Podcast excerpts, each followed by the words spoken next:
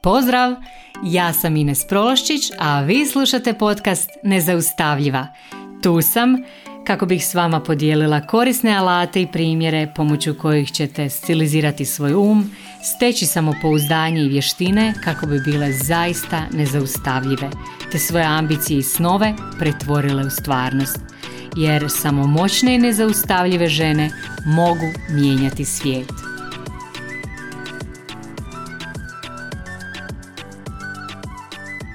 Drage moje žene, Pozdrav svima. Danas ću vam pričati o jednoj strašnoj temi. Odlučila sam govoriti o strahu danas. Već sam ovdje na podcastima zapravo pričala o nekim specifičnim strahovima ranije. Na primjer pričala sam o strahu od uspjeha, pa sam pričala o anksioznosti i tako dalje, kako upravljati sobom u takvim stanjima.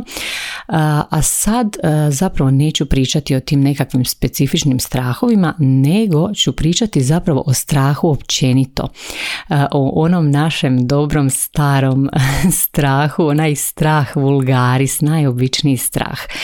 E, znači onaj strah kojeg mi izvučemo kao izliku jer na primjer nešto nismo i napravili pa kažemo ma bilo nas je strah jer recimo negdje se nismo pojavili e, jer smo prokrastinirali i tako dalje. Znači to je onaj strah koji nam zapravo u našem životu služi kao izlika, kao onaj as iz rukava kojeg uvijek možemo izvući Znači kad nemamo nekakav dobar odgovor zašto nešto nismo napravili, mi uvijek možemo izvući taj naš dobri stari strah i uvijek nam taj strah onako može pomoći da se izvučemo iz neke situacije, da se izvučemo iz nekih obaveza, da se izvučemo od odgovornosti, da se izuzmemo iz zapravo bilo kakve životne nelagode, a kad god treba nešto ozbiljno napraviti, kad god treba napraviti neki velik korak naprijed ili nešto važno, veliko, e, onda je normalno da će se javiti strah,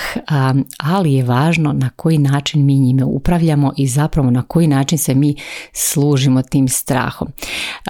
Često mi se čini da zapravo svaki izgovor zapravo koji imaš za zašto nešto nisi još napravila, zašto se nisi usudila ući u nešto, u nešto novo recimo, izaći iz svoje zone komfora.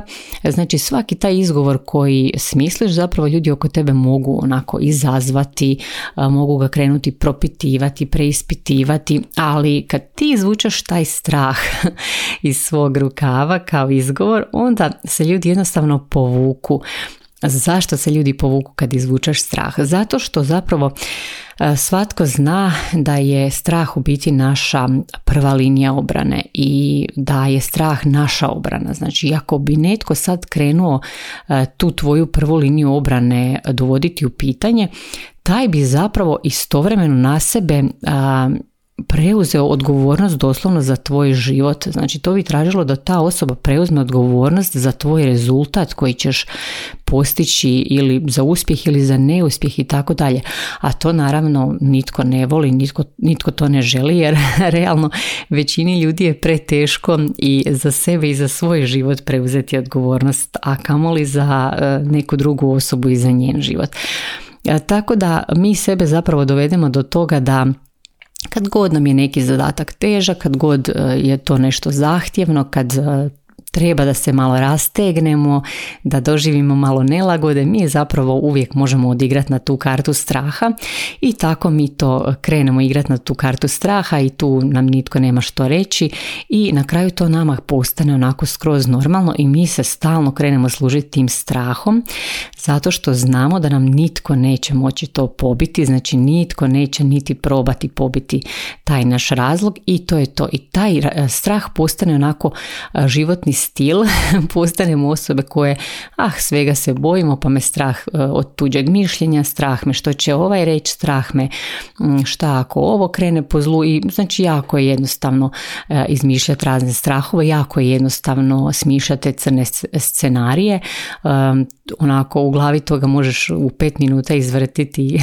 o hrpu, znači tonu raznih scenarija I um, zašto ja sad uopće o tome pričam? Uh, zato što um, se mi svi ponekad onako jako puno služimo tim strahovima koji su nam izgovor um, do te mjere znači da nam to postane životni stil, ali onda u jednom trenutku dođe nekakav, dođe taj trenutak u životu kad shvatiš da ipak imaš neke želje uh, ili postaneš frustrirana zato što doslovno vidiš da se ne mičeš s mjesta.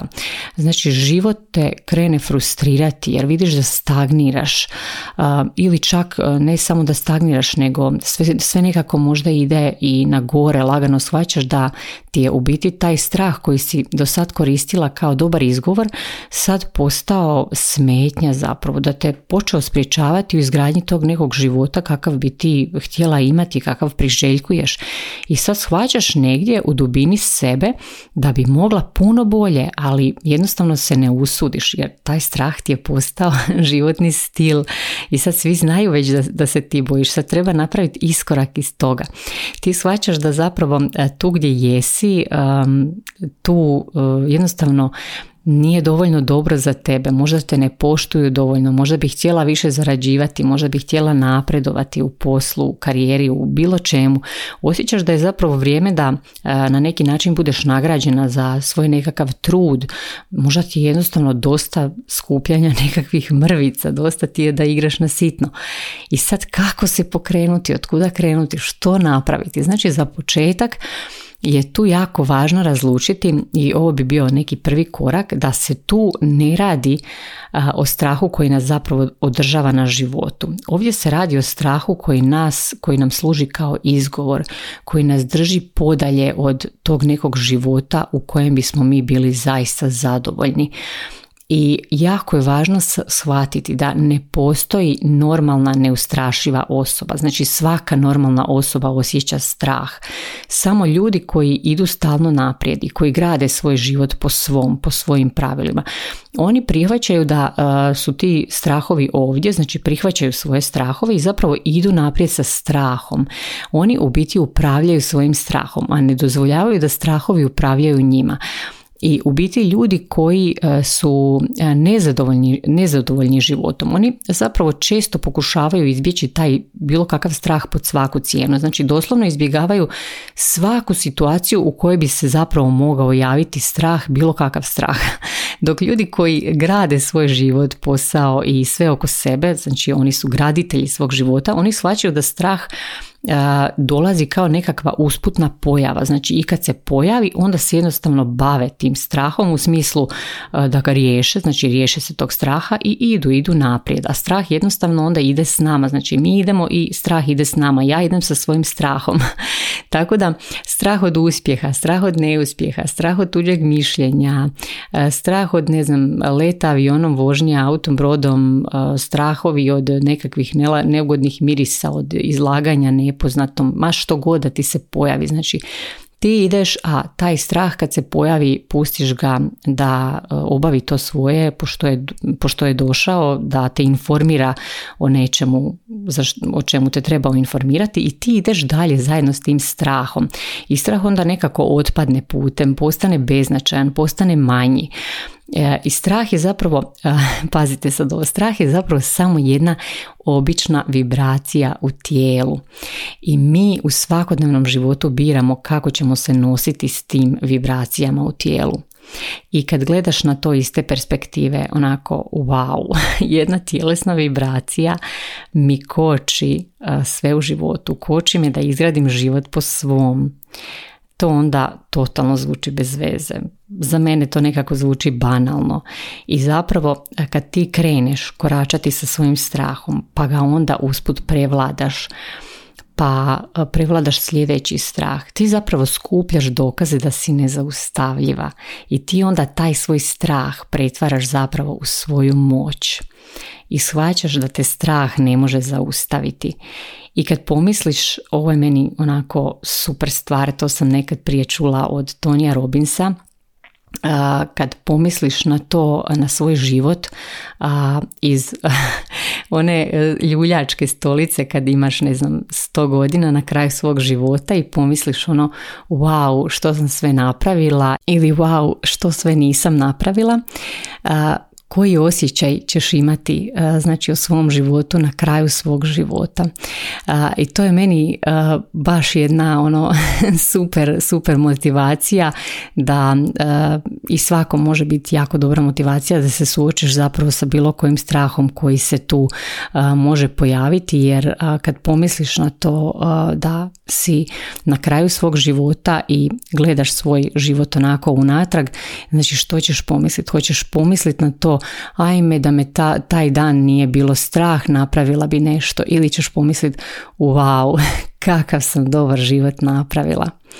E, I kad iz te perspektive gledaš e, stvarno onda strah zapravo ništa ne znači jer zapravo na taj način ti gledaš iz te nekakve energetske projekcije, svoje energetske projekcije iz svoje budućnosti u kojoj si zapravo znači odradila sve ono što ti je palo na pamet, što ti je djelovalo kao nešto dobro.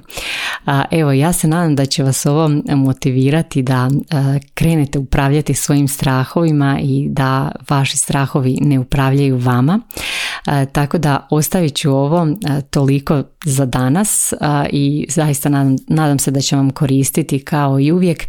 A ako želite onako malo dublje ući u ovo, malo više krenuti upravljati tim svojim strahovima i svim drugim nelagodama koje vas koče u životu, pozivam vas definitivno na moj e, trening za aktivaciju samopouzdanja i osobne moći. E, trening je otvoren, tako da možete se upisati ovih dana bilo kad, ostavit ću vam i linkove ispod ovih epizoda gdje god da slušate, tako da slobodno se pridružite jer ja zaista želim da sve mi budemo nezaustavljive u izgradnji svog života i posla po svojim pravilima. Pozdrav svima i čujemo se sljedeći četvrtak.